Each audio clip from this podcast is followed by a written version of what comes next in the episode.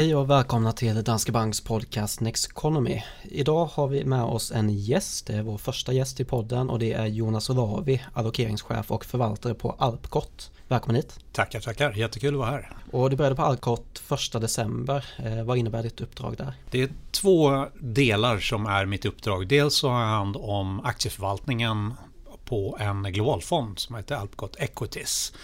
Och eh, där har jag ett fritt mandat att placera över världen. Och och eh, den andra delen av uppdraget är att jag är ansvarig för att populera diskretionära portföljer som rådgivare sen kan rådge kunderna in efter en riskklassbedömning. Och eh, det görs då på flera olika försäkringsplattformar men eh, Alpcot har också en egen rådgivningsstab.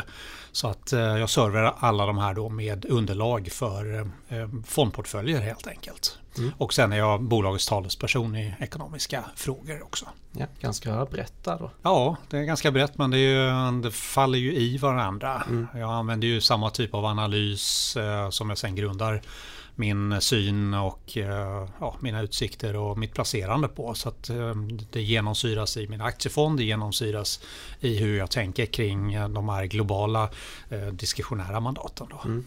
Om vi börjar med den där aktiefonden då, det är alltså en global fond. Mm. Hur kan du bara gå igenom lite hur, hur du bygger upp den och hur processen ser ut för den? Ja, absolut. Ehm, det är en relativt liten portfölj. Den har varit igång några år så jag ärver ett gäng aktier. Och nu sätter jag min profil på den. Så eh, bland annat så har vi bestämt att den eh, inte ska innehålla oljebolag. Och då har det funnits en del oljebolag så då håller jag på att rensa ut det.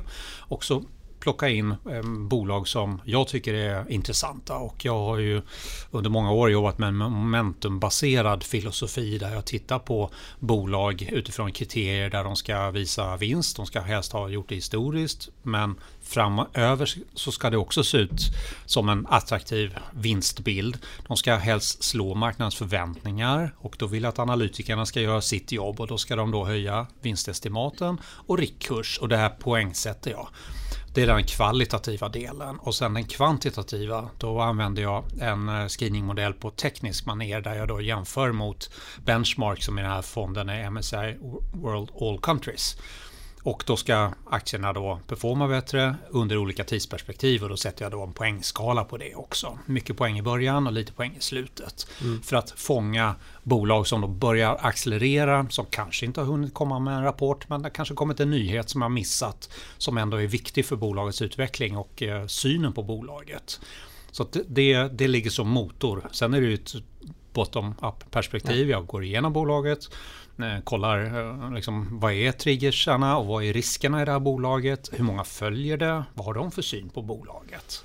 Det där är ganska intressant tänker jag bara för då har du ju ett väldigt eh, bottom-up perspektiv i fonden. Mm. Men sen så har du ju ändå det här globala perspektivet i bakgrunden tänker jag. Mm. I att du har allokeringsmandat och sådär också. Absolut.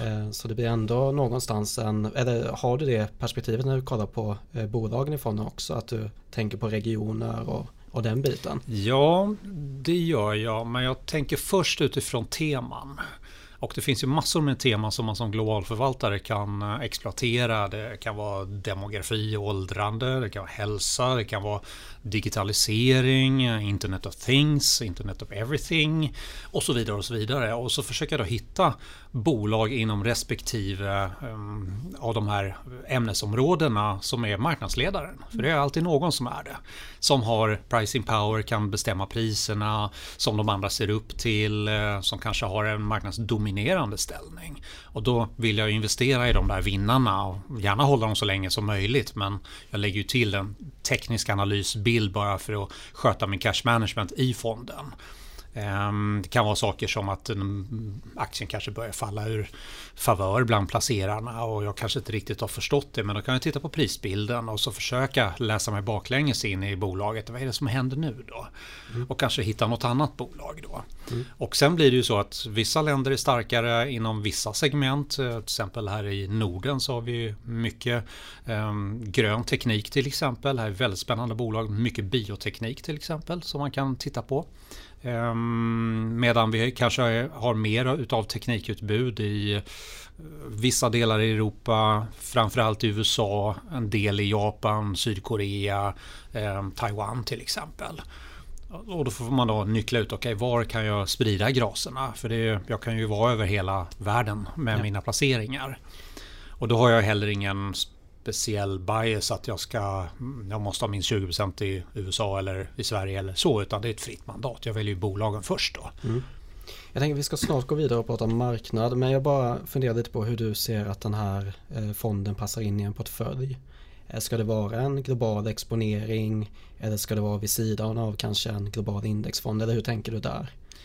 Det är en smalare fond än en indexfond. Den ska inte tracka index utan det här är en aktivt förvaltad fond med 40 60 innehav. Den bör också ha ett högre betavärde så att den passar bra, tänker jag i alla fall när jag konstruerar portföljen i en marknadsmiljö som är positiv för aktier medan den passar sämre i en miljö där börserna faller kraftigt då. Ehm, kortare korrigeringar kan alltid komma men det ska vara en kanske inte en allvädersportfölj men passar som en, det globala inslaget i en bred allokeringsportfölj. Då. Mm. Bra, då tänker jag att vi går vidare och pratar lite marknad då. Och eh, om vi börjar, något som är aktuellt just nu är ju covid-19 mm. och vaccinet där. Absolut. Eh, men jag tänker att vi kanske ska fokusera lite på de mera långsiktiga strukturella förändringar från just covid-19. Mm. Hur, hur, ser du på det? Jag ser många intressanta teman. Det blir en snabbare acceleration av den digitala anpassningen. Vi sitter ofta hellre i digitala möten eh, än vi gör i fysiska möten. Det kommer fortsätta att evolvera och några kommer framstå som vinnare. Vi har redan sett många av bolagen, bara de gör någonting med videoinspelning på något sätt så har aktierna gått väldigt, väldigt starkt då. Men det kommer utkristalliseras riktiga dominanta vinnare i den där sektorn. Så det ser jag fram emot och då behöver man ju eh, semiconductors, eh, kretskort och allt det där som ligger eh, också som grund då. Så det är en, en del som gynnas av covid. Sen är vi också mer försiktiga kring hälsa. Vi tänker mer på det. Och där kan jag tänka mig fler olika teman som kan eh, springa ut. Ehm, där vi har sett bolag som har tagit det här på allvar. Eh, försökt skapa läkemedel eller ehm, produkter som minskar Ehm, smittspridning och så vidare. Sprang på ett bolag till exempel som heter Osram som säkert många känner namnet på. Det är ju lampor då, men de har en en eh, liten produkt som ser ut som en hårsprayflaska och den suger in luft och med UVC-ljud, eh, ljus, förlåt, så eh, dödar man då basiller och eh, virus och så, så sprutar den ut rena luften. Och det kan man ha då på sitt arbetsbord till exempel. Massa sådana här smarta uppfinningar som finns där ute. Så att mycket sånt där teknik, vi tänker mer på hälsa, välbefinnande um, som är de omedelbara effekterna. Sen är ju minnet kort. Vi kommer säkert hemfalla till gamla trender igen eh, vart det lider. Men eh, än ett tag kommer det vara en dominerande faktor. Då. För det kan man tänka sig just att minnet är kort. Och eh, här och nu så ökar ju hemarbete, Resandet har i princip upphört, man handlar allt online, kläder, mat, apoteksvaror och så vidare. Men om man blickar framåt, om vi säger om ett år sitter vi här allihop och är vaccinerade. Mm. Vad tror du kommer bestå av detta då? Jag tror att eh, det kommer bli som efter spanska sjukan. Då blir det the roaring twenties.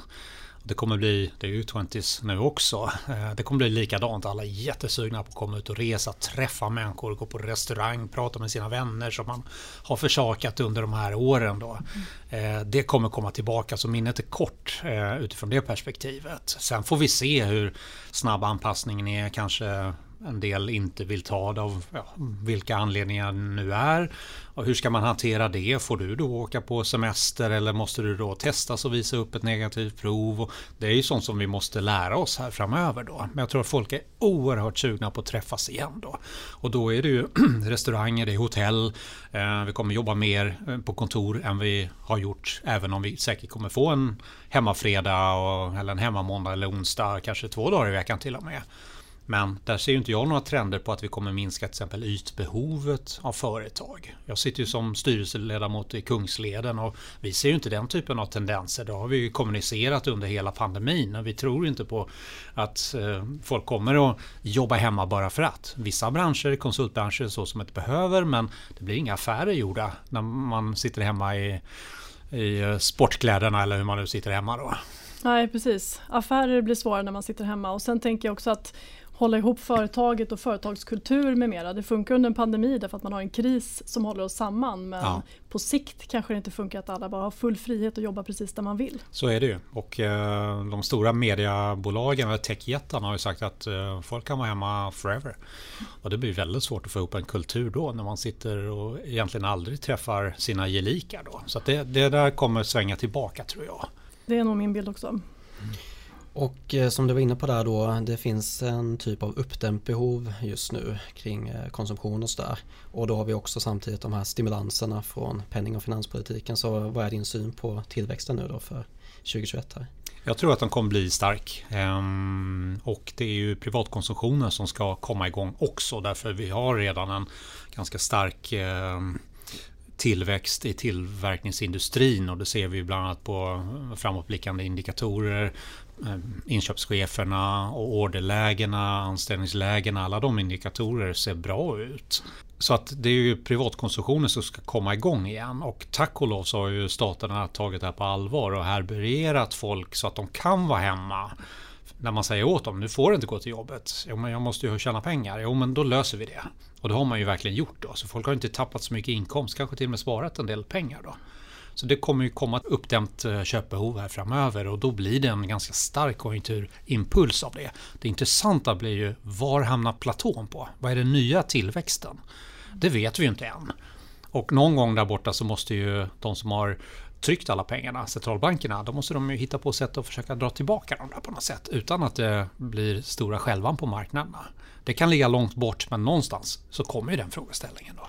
Och det har ju smugit sig in en liten sån oro eller fundering kring penningpolitiken i USA till följd av att inflationsförväntningarna har börjat ticka uppåt och man börjar fundera på när kommer Fed börja signalera att man ska strama åt och när gör man faktiskt någonting? Mm. Ser du att det finns någon risk för stigande räntor i år som kan lägga sordin på stämningen på börsen och i så fall ungefär när kan man tänka sig att det sker om man tittar på räntenivåer? När jag tittar på analys av till exempel BCA så har de en tes om att när man ser amerikansk långränta, tioåringen då, uppåt 1,20-1,25 då finns det stor risk för en, en rekyl framförallt inom techindustrin för att där ligger ju vinsterna ofta längre fram, inte för alla bolag. Många bolag tjänar ju enormt med pengar men många har väldigt höga värderingar och då blir man känslig för Eh, liksom vilket ränteantagande man tar då. Och det är mycket högre känslighet nu än vad det någonsin har varit. Det ska man bära med sig där när man försöker fundera hur ska jag placera mina pengar då. Så där är riskerna. Men otvetydigt är det så att både inflation och räntor kommer att stiga men från oerhört låga nivåer. Så om vi då pratar i procent så kan det vara väldigt mycket men det är ju från för att det är 0 till 0,1. Ja, det blir ju procentuellt sett väldigt hög siffra då. Men det kommer inte märkas någonting på investeringsviljan, på investeringskalkylerna när du funderar på att byta till din elbil som du kanske ska ha nästa, som nästa bil. Det kommer inte spela in eh, på de här räntenivåerna. Fed kommer ju vara förmodligen den första centralbanken av de större ledande som kommer att eh, börja fundera i de här termerna. Och det kommer vi se bland ledamöterna. Men det är också ett taktikspel för att testa marknaden. Vad klarar marknaden av? Så, när, så fort de sitter och pratar så sitter de och tittar på sina Bloomberg eller Reuters-skärmar och kollar vad det blev för reaktion. Då. Så det finns ju ett, ett orosmoment men det är lite överdrivet, lite tidigt än så länge. Och förmodligen så kommer man låta inflationen, när den faktiskt börjar ta fart, skjuta över. Därför ett viktigt mål hos den amerikanska centralbanken det är ju sysselsättningen.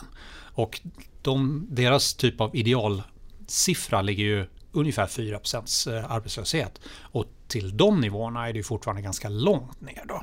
Och det är ju framförallt då personer med lägre inkomst som har fallit ifrån, det vill säga servicenäringen, hotellnäringen och så vidare som kommer till, komma tillbaka. Då. Och de konsumerar ju produkter i större utsträckning än de som har höga inkomster som sparar pengar och investerar i aktier och köper Tesla och vad det nu är för någonting då för pengarna. Mm. Jag tänker på det här med då låga räntor ännu längre som ju har varit ett fenomen många år nu kan man säga med TINA Mm. Hur ska man se på räntedelen av en portfölj tänker du i det här läget? Jag menar, ja, du är inne på det att det har ju gått väldigt bra för tillväxtbolagen då med tanke på de låga räntorna. Mm. Och det är ju samtidigt då väldigt svårt att få avkastning på räntedelen. Så man känner ju, det, det tar emot kanske lite att gå över och lägga en del av pengarna i, i räntebärande. Ja, det gör det och ska man ha potentiell avkastning då måste man ut på riskskalan och då pratar vi high yield och IG-obligationer, kanske emerging markets-obligationer. Och en målbild på en high yield-portfölj kanske ligger i dagsläget då på en, mellan 5 och 6 procent någonstans. Och det är ju förväntad avkastning, det är ju inte vad som levereras då. Det såg vi ju inte minst under våren förra året. Då. Jag tycker att det ska vara mer som ett komplement. Jag har själv en undervikt mot tillgångslaget räntor. Därför att när jag satt för tio år sedan då fanns det ju någonting som heter riskfri ränta. Eh, det finns inte längre. Utan eh, nu är det avkastningsfri ränta som finns istället. Men med jättehög risk. Mm, och det måste man väga in när man komponerar en portfölj. Det innebär att de flesta faktiskt ligger felallokerade utifrån långa tidsperspektiv. Därför att du har inte en riskfri komponent längre. Och då blir det komplicerat. Och tyvärr så blir det så att man får acceptera att ta lite mer risk då. Kanske lite mer aktier, kanske mer stabila bolag istället för räntor. Annars måste man hitta alternativa investeringar. Och var hittar man dem? Man hittar dem i skogen till exempel. Då får man köpa skogsbolag eller skogsegendomar och för de flesta är det ouppnåeligt förstås. Då blir det skogsbolagen kvar. Där handlas skogen på P 50. Ja, men de avkastar kanske 2-3% per år bara avverkning. Men för dig och mig ett 50-årsperspektiv på att köpa skog, det är ju, inte, det är ju en dålig investering. Det är våra barnbarn som kommer att nyttja den investeringen. Vi kommer inte att tjäna på det då. Så kanske inte skogen går ner eller brinner upp eller så. Men det andra är ju guld till exempel. Ehm, det kan vara ehm, ja, lite mer obskyra investeringar. Man, man placerar i pengar. En del har börjat prata om att ta de här digitala valutorna på allvar. Det kanske är så att man, de har en plats i en portfölj i alla fall. Då. Men jag är lite orolig för tillgångar som inte avkastar någonting. Mm. Då blir det väldigt svårt att få ihop den här matten när man ska göra en, en portfölj. Och mm. vi har, när jag jobbade på Alphaberg då hade vi ju också diskretionära mandat. Det var väldigt svårt att allokera upp i de högre riskklasserna. Och då blev det så att då fick du köpa bara Östeuropa östeuropeiska aktier och svenska räntor. Det är väl ingen som vill ha en sån portfölj. Du vill ha lite spridning då. Idag så ska du bara köpa Japan och svenska räntor. Det är väl ingen som vill ha en sån portfölj. Mm. Så det är väldigt här, besvärligt att komponera just nu. Utan de hamnar någonstans ganska nära varandra de här riskklasserna i risknivå. Sen förväntad avkastning det blir ju om det blir ett jippo-år eller inte. Mm. Och det vet vi inte någonting om egentligen. Då. Jag tycker den här biten är ganska intressant just med hur man bygger en portfölj med tanke på de låga räntorna. Jag bara tänker, för du är ju ganska intresserad av faktorer också. Mm, absolut. Ja, ser du det som ett sätt då att skapa en annan typ av avkastning som kanske kan bidra till ett portfölj när man, alltså jag tänker att man kanske går då på aktier med låg volatilitet och att det kunde vara ett komplement kanske till en, en aktieportfölj med. Ja, och det är den dimensionen där man kan tillföra ett värde. Dels så alltså, om jag bara kan välja ett fondkartotek då måste jag hitta den bästa förvaltaren givet det marknadsklimat som jag tror. Är det högbetamarknad, det vill säga stigande börs, ja, då vill jag ha duktiga förvaltare på just det ämnesområdet. Sen kan jag också välja en spetsa till den ytterligare då. Jag vill ha en bra amerikansk förvaltare som har ett högt beta, klarar sig bra i starka marknader. Men jag vill också att han ska ha ett högt teknikfokus i sin fond därför att jag tror att det är en dominerande trend där du skulle kunna få ytterligare någon procent. Då. Så gör jag mina klossar när jag liksom bygger portföljerna. Då. Så att du är helt rätt inne på det, men det kan också skapa Eh, oangenäma risker. Jag har jobbat med momentum länge då. Momentum är den starkaste eh, anomalin som finns där ute, den starkaste faktorn. Men när börsen rasar, då är det den sämsta. De bästa portföljkvaliteterna får man om man blandar momentumfonder, typ min typ av förvaltning, det finns flera andra som gör så, och valueförvaltare. Då får du en portföljmix, du får en väldigt bra sharpkvot på det.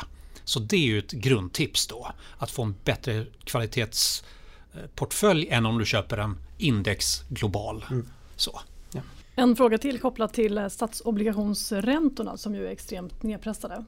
När blir en statsobligation ett alternativ till aktier igen? Jag tror att amerikanska statsobligationer kommer bli det i år. Jag tror att svenska kommer inte bli det annat än när vi har fått en uppgång och i procentuella termer så kan det vara mycket men nivåerna kommer vara låga. Men om de faller från 0,8 ner till 0,4 det blir en enorm avkastning på mm. en lång durationsportfölj. Så att man kan handla dem lite mer utifrån ett aktietänk därför att just nu är risken väldigt, väldigt hög. Det är det dyraste tillgångslaget som finns i världen. Sen kanske man kan lägga till Bitcoin och Tesla där. Men, men om man tar det som tillgångslag så är obligationer, de har aldrig varit så dyra då. Jag brukar visa exempel när jag tar en tioårsgraf Räntan har fallit hela perioden och sen har jag grafer som är 730 år gamla. Och sen har jag en graf som man har gjort i Bank of England. Den är från Babylon. 5000 år har räntorna fallit. Det tog 5000 år för oss att förstå att räntorna ska vara noll. Konstigt. Men nu är vi där. Nu är vi där. Ja, och det där är också tillbaka till det här. Jag menar också det här med när man bygger en, det finns den här klassiska 60-40 portföljen i USA till exempel. Och då har vi ändå haft en 30-40 år med sjunkande räntor. Mm. Och då är det ju lite den här diskussionen också kring vad man ska förvänta sig från en sån portfölj i, i ja, de kommande kanske 10, 20, 30 år när vi kommer från så låga nivåer. Jag tror att man måste sänka förväntad avkastning eh, helt enkelt. Den bilden av vad kan du få ut av en sån här portfölj, 40-60 eller vad man nu väljer för någon, 50-50. Mm. Och när jag tittar på allokering och jag gör, när jag gör mina modeller Eh, så använder jag Grinold-Kroner-modellen när man tittar på vilket kassaflöde får du från marknaden. Då.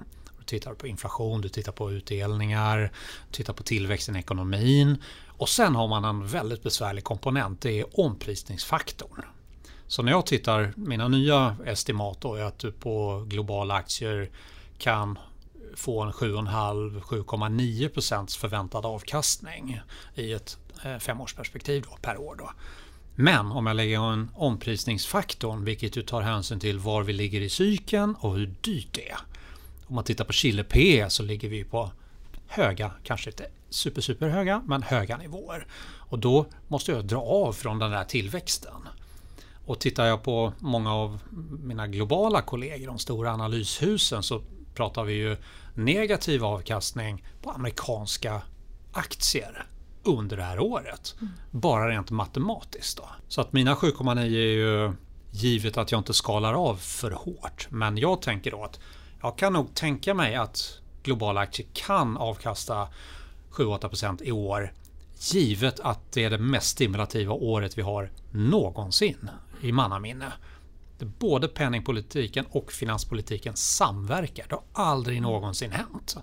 Och det kommer skapa en eh, impuls, felinvestering och allt möjligt så, felallokering. Men det kommer skapa en stark tillväxt då. Och det borde vara synonymt med fortsatta eh, uppgångar, till och med P tals multipel expansion. Då. Mm. Tittar man på värderingarna och bara tittar på P tal till exempel så är det lätt att tycka att det ser dyrt ut om man tittar på någon graf över hur det varit historiskt. Ja. Men samtidigt så måste man ju tänka till precis på det du är inne på med stimulanser, obligationsköp, mm. politiker som gör vad som helst för att se till att vi inte hamnar i ett svart hål. Mm. Eh, sen så har vi de låga räntorna som gör också att man eh, kan motivera högre värderingar på ett helt annat sätt. Ja. Hur ser du på värderingsnivåerna? Ser du att de är höga eller hör du till de som kanske till och med tycker att mot bakgrund av eh, värderingen av obligationer så är aktier till och med billiga? Jag skulle säga som så här att i år är sista året av sötebrödsdagar givet att man inte förlänger de här stimulanserna mm. från båda parterna. Drar någon sig ur så finns det stor risk för stor besvikelse på aktiemarknaden och då måste de ju springa krypa till korset och, och ja, antingen rädda marknaden eller ja, det blir väldigt stort dilemma för dem. Och mm. Eh, med det politiska läge som vi har, det är bara att titta på vad som händer i, har hänt i USA, men titta världen över så är det populistiska partier som eh, blir starkare. Det blir svårare att genomdriva reformer och köra det här eh, markbrödstänket barkbrödstänket som vi i Norden har gjort. Eh, och finnarna kanske framförallt som varit duktiga på det. Nu sparar vi oss ur den här krisen. Nu drar vi ner på konsumtionen och får till det här och betalar tillbaka våra lån. Då. Den, den viljan finns inte överallt. då. Så jag ser det som mm, det här är en engångseffekt. Givet att man inte behöver göra om experimentet. Mm. Och jag är lite orolig för var den här platåtillväxten hamnar. Den kanske inte alls hamnar över 2018 års nivå. Vi såg ju topptendenser i väldigt mycket redan under 2018. Innan eh, vi fick den här eh, liksom covid-krisen då, eh, 2020. Och det gör mig lite orolig då att liksom, vi kommer komma tillbaka på en väldigt, väldigt dålig tillväxt i absoluta tal. Då. Det kanske räcker. Vi har ju haft Japan-experimentet där tillväxten har varit fruktansvärt dålig men en japan mår ju bra. så. Mm. Han har inte fått så mycket avkastning på börsen de senaste 30 åren. Ja, jag skulle säga det att om eh, man plockar bort bankerna så ligger det plus på japanska aktier nu. Mm. Ehm, från den toppen i början på 90-talet när fastighetskrisen kom då. Japanska aktier har gått fantastiskt bra. Men man måste veta var man ska titta då när jag tittar på ett index också, äh, jag vet inte tusan ska vi in där liksom. Det är ju sämst av alla. Men rensa bort det där då, zombiebankerna, mm. bort med dem. Mm. Då ser det helt annorlunda ut. Det finns massor med japanska framgångsrika företag, eh, framförallt inom techsektorn men även inom hälsovårdssektorn av naturliga skäl. Man har mm. åldrande befolkning, kanske den äldsta i världen. Ja, man måste vara innovativ då. Mm det är intressant det där för vi hade vår eh, JP Morgan-fond, alltså Japan-fond som ingår i några av våra produkter med mm. för ett tag sedan. På, han gjorde en presentation för oss. Yeah. Och han var inne på samma spår där just att eh, det är kanske en marknad som man fortfarande kan vara en stockpicker. Och, och skapa en överavkastning där gentemot index då. Jag håller med, helt så. Helt så. Ja. Spännande, jag tänker ska vi gå vidare och prata lite mer taktisk allokering då? Mm. Eh, du var inne på det innan att du har en övervikt i aktier nu då. Mm. Hur, hur tänker du kring eh, aktier kontra obligationer? Jag tycker man ska vara lite överviktad eller ha låtit sig tillåtas driftas på aktiebenet, vilket man har gjort sedan botten i mars förra året. Man bör ha kvar den eh, allokeringen. Det är fortfarande en positiv säsong för aktiemarknaden. Det säger inte så mycket men marknaden rimmar lite grann då. Nu ska vi läsa in 2021 och, aktiemarknaden ligger ju 6 till 9 månader före så de handlar ju nu på Q3 till Q4. Vad händer där borta då? Och då har de ju tecknat in att tillväxten ska upp, vinsterna ska följa med uppåt. Då. Vi får se om det blir så, men det är det som marknaden säger. Då. I en sån miljö så har man en medvind i aktiebenet. Då. Var ska man hämta pengarna ifrån? Ja, naturliga är ju naturligtvis kassa först och främst. Inte ligga för oallokerad för mycket pengar på sparkontot. Um, man ska ha lite skydd som obligationer ger, men de ger också en liten avkastning där nere. Det drar ner den totala avkastningen men det skapar ändå en jämnare portföljavkastning över tiden. Och Det är det de flesta vill, även om alla vill ha köpt Tesla på botten förstås. Då. Men och sen då kan man fundera kring alternativa investeringar. Då har du hedgefonder, du har fastighetsfonder, du har råvarufonder till exempel. Där har jag en neutral syn. Ehm, och tänker kanske mer utifrån fastigheter tror jag fortfarande har en plats i portfölj då. Det kan vara allokering om man tänker lågriskbasen där då. De gillar ju mellan Ja, det är väl kring det här torget som det är lägst eh, yield i, i Sverige då. Du kanske får 3,1-3,2 på de allra finaste kåkarna i Stockholm. Till ut på landet där du kan få, eh, och i vissa strukturer och industri, kanske 6-7 8% till och med. Ehm, så det skapar liksom en drivkraft för att fortsätta bygga fastighetsbestånd. Och så. Och då kan man använda det som en lågriskinvestering. Så då skulle jag se det som om man kanske skulle lyfta in lite, lite fastigheter då i lågriskbenet. Men det blir ju oftast utifrån till exempel en, en fond. Då. Mm. mm. Om man tittar regionalt så har jag en positiv syn på emerging markets. Därför att dollarn har tappat mycket, kan fortsätta falla men någonstans tar det här spelet slut. Då. Det blir ju när räntorna börjar stiga i USA, det blir intressant att investera. Då kommer pengarna tillbaka. Alla är underallokerade dollar just nu. Och det ska man också vara medveten om. Så jag vågar faktiskt också kasta in en peng, lite över pengar då på den amerikanska marknaden. Och där är jag mest intresserad av teknologi, cykliska sektorer. Som i USA kanske är färre cykliska sektorer ska jag säga. Teknisk, eh, teknologi är ju stort där. Um, man säger ofta att eh, nu är det dags för value kontra growth. Jag är inte helt säker utan man måste välja bolag istället. Så det blir svårt utifrån en fond eller ETF-val att vara så väldigt distinkt där. Men nu tar vi value för att det går alltid den här fasen. En delsektor som nästan alltid går bättre under den här typen av miljöer, det är småbolag. Mm. Så om man då har en syn på att ja, men USA är bra. Kan jag hitta någon som är, har småbolagsfokus? Som har en, en tekniktilt? Ja, men då kanske jag har liksom gjort min hemläxa vad gäller det amerikanska benet. Då. Sen har jag en neutral syn till eh, Norden. Men Norden, man brukar säga klassiska marknader som är starka under cykliska uppgångar. Det är Sverige, Tyskland och Japan. Så då kan man också fundera på det. Om man tror på det här tillväxtscenariot då. Man, vi tror på BNP-prognosen att eh, makroekonomerna har fått rätt. Ja, då kanske det är lite övervikt på de här tre marknaderna. Jag har inte tagit ut bettet så hårt då, men så kan man tänka om man ska näsla uh, in där då. Jag är fortfarande försiktig till exempel Östeuropa. Uh, mycket spänningar och, och problem, men mycket billigt där. Kanske för, för, för en anledning. Mm. Um, jag har varit försiktig till Japan men global Japan. Utan jag vill då försöka näsla ut vad är det som är bra i Japan?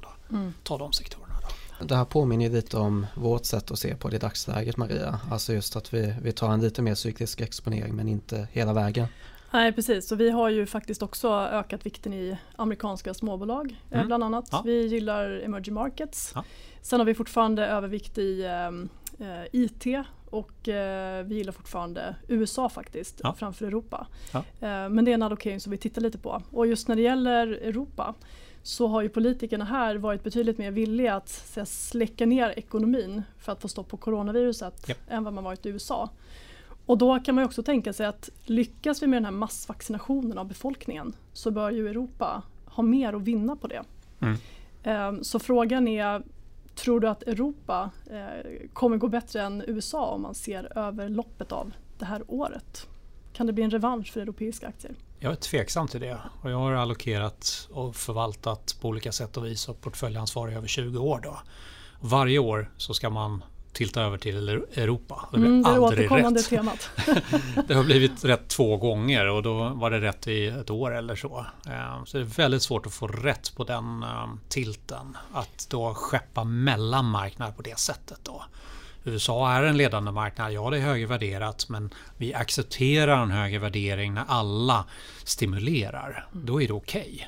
Därför mm, här, defensiva bolag är också dyra. Om vi tittar i Sverige då till exempel. Men även globalt. Så det är ju att balansera på tunn lina. Jag tror man ska göra så få rokader som möjligt. Därför man har väldigt lite att vinna på det. Utan försöka rida de här långa trenderna hellre då än att försöka ta de här taktiska snabba betten då. Mm. Det brukar betala sig över tiden då. Och du är väl mera åt det hållet också, mera trendföljande än vad du är att du försöker agera contrarian, alltså att du, du är mera momentum än value om man säger. Är det, är det så? Absolut, mm. men däremot så är jag motvalsstrateg. Okay. Så när det går bra så undrar jag, vad ska jag få det här att vända? Ja. Eller när det går jättedåligt, vad skulle kunna få det här att vända? Mm. Så att jag är beredd och har jobbat igenom de här argumenten i, i mitt bakhuvud. Då kan jag gå in lite oberoende så. Men där jag tycker att ja, men nu kanske det väljer då. Ja, men mm. köper jag några Var lite mer opportunistisk. Ja, så. Mm. Men jag, jag har jobbat igenom den här analysen, verkligen tagit och funderat fram och tillbaka riskerna. Men när alla är glada, ja, men då ska man vara försiktig. Det bara är så. Mm. Och vice versa då när alla är jätteoroliga och det, man vägrar att, att logga in på internetbanken och kolla aktierna. Ja, men då, det är då du ska in och kolla. Oj, du kanske hittar världens tillväxtbolag på PEG 0,1. Jag hittade sådant till min portfölj eh, så sent som igår. Då. Så det finns definitivt bolag med fantastiska eh, värderingar även i sådana här miljö. Då. Men mm. du får ju sätta det i relation då till tillväxten för att P-talen kan vara höga men tillväxten är desto högre. Mm. Och apropå tillväxten, om man tittar på den förväntade vinsttillväxten i år så är den också ganska hög. Mm. Eh, och den kanske kan bli verklighet om vi lyckas med massvaccinationen och folk verkligen går ut på gatorna och spenderar pengar och kanske gör av med en del av det vi sparat till och med. Mm. Eh, men hur ser du på, på förväntningarna på i år vad gäller återhämtningen för bolagen? Ser du att det är en risk att de ligger för högt eller ser du snarare att det är risk att de ligger för lågt? Åt vilket håll lutar du? Jag är lite um, motvallsstrateg här nu. Jag tror att de ligger för högt. Man är för optimistisk nu. Det här kommer snabbt um, liksom få fart på ekonomierna. Jag är inte så säker på att det kommer gå så där fort. Vi har hela emerging market som ligger jättelångt efter i hela den här vaccinationsdebatten då, och liksom mm. beredskapen för det.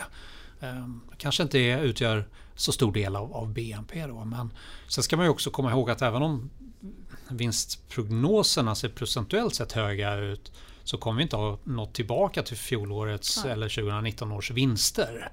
Så att vi kommer ju vara utgången av året så är vi sannolikt på, fortfarande på en lägre nivå. Så vi behöver 2022 också för att komma ikapp då och förbi. Mm. Så det ska man komma ihåg att man är medveten om. För att om man ser en hög tillväxtsiffra, vilket man på aktiemarknaden gör, det är så man ska handla på framtiden, men ibland är det lite illusion man jagar mm. och ibland så hinner inte ekonomin ikapp då. Och ofta är det så att när stater stimulerar finanspolitiskt och inte gör det genom infrastrukturella investeringar så är det nationalekonomiskt som man kastar pengarna i sjön. Det visar massor med forskning på. Så det är oerhört viktigt att man inte bara öser ut pengar um, och sen kommer de inte till rätt användning. För det är ju det stora problemet i det här massiva experimentet som vi är inne i. Som jag tackar alla liksom, stater för att de gör men man måste försöka få tillväxt utav pengarna. Inte bara härbärgera folk och se till att de har, liksom, kan ha sin levnadsstandard kvar. Då. Mm. Apropå rimliga förväntningar. Eh, vi har ju pratat en del om det. Eh, att ha rimliga förväntningar på avkastningen framgent. Jag tror att det är ganska många eh, nya sparare och investerare som kommit in de senaste 6-9 månaderna och fått en möjligen lite skev bild av vilken avkastning man kan förvänta sig när mm. man investerar på börsen. Ja. Lätt kanske att gå in med för kortsiktiga pengar, eh, att eh, ha en dålig riskspridning. Man kanske har hakat på den gröna trenden på börsen eller gått tungt in i IT-bolag och fått en fantastisk utveckling på pengarna. Mm. Jag tycker man kan se det här mycket i sociala medier till exempel. Um, jag har bara fått 50% i år. Hur gjorde ni som fick 250? Mm. Um, hur, hur ser du på det här? Rimlig förväntning på avkastningen framöver? Vad skulle du säga att det är? Om jag tar mig själv som exempel så hade jag ett år mellan jobb här nu där jag kunde sitta och investera själv. Jag investerar aldrig mer i en enskild investering än att den kan gå i konkurs men jag inte behöver göra det. Och då får man ju fundera på hur stor rikedom har du och vad för andra liksom, trygghetssystem har du runt dig. Mm. Men jag tänker kanske att max 5% i en investering. För jag vet ju inte om ett bolag egentligen kommer gå i konkurs eller om de gör världens fabläs där ute med ESG och alla bara hatar dem och så vidare. Det, jag har inte den insynen, det har inte analytikerna heller då. Så vi trampar ju på minerad mark och man måste vara försiktig med pengarna. För mig som har liksom försökt spara mig till eh, en trygghet, det är ju viktigt för mig att de här pengarna räcker länge då. Mm. Så till min pensionering och sen att det ska föras till mina barn så att de har sin trygghet och så vidare. För övrigt mm. sparar jag också regelbundet till mina barn då, i ett brett sparande. Då. Så jag tycker att när man då kastar sig in i komplicerade produkter med väldigt hög hävstång och tar alldeles för stora bett. Det är ju en, en um, klassiska misstagen och uh, jag driver en, en podd. Uh, min kollega då Erik Hansén säger ju ofta att de klassiska misstagen som kunderna gör på den plattformen där man har väldigt mycket snabba instrument det är att man får ta för stora risker. Man är för slarvig med att sätta sina stoppar. Så det går väldigt fort neråt. Då.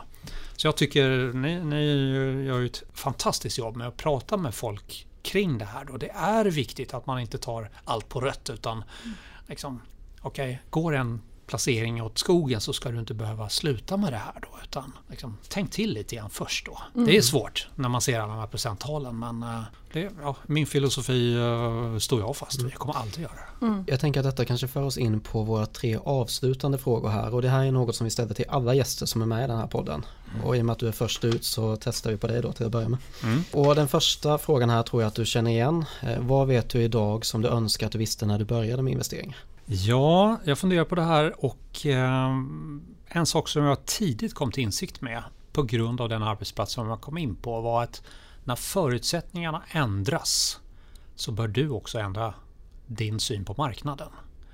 Så köp inte en syn att stå fast vid den utan det är lite grann, marknaden är som att läsa en bok. Det är en ny sida, nytt kapitel, nya förutsättningar. Så var inte för gift med någon um, ideologi att uh, ja, börsen går alltid upp jättemycket eller börsen går alltid ner jättemycket. Det är räntesidan som resonerar så.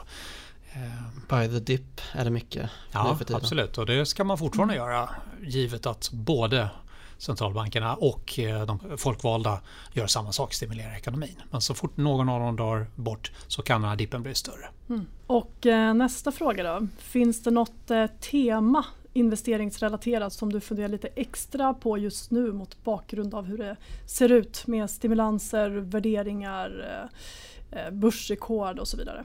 Jag funderar på var hittar jag vinnarna i en sån här miljö?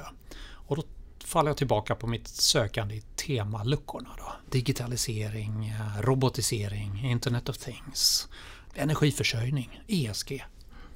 Jag hade um, Ola Rolén i podden och han berättade att senaste året har vi samlat in lika mycket information globalt sett, så mycket data som vi har gjort alla andra år historiskt på ett år.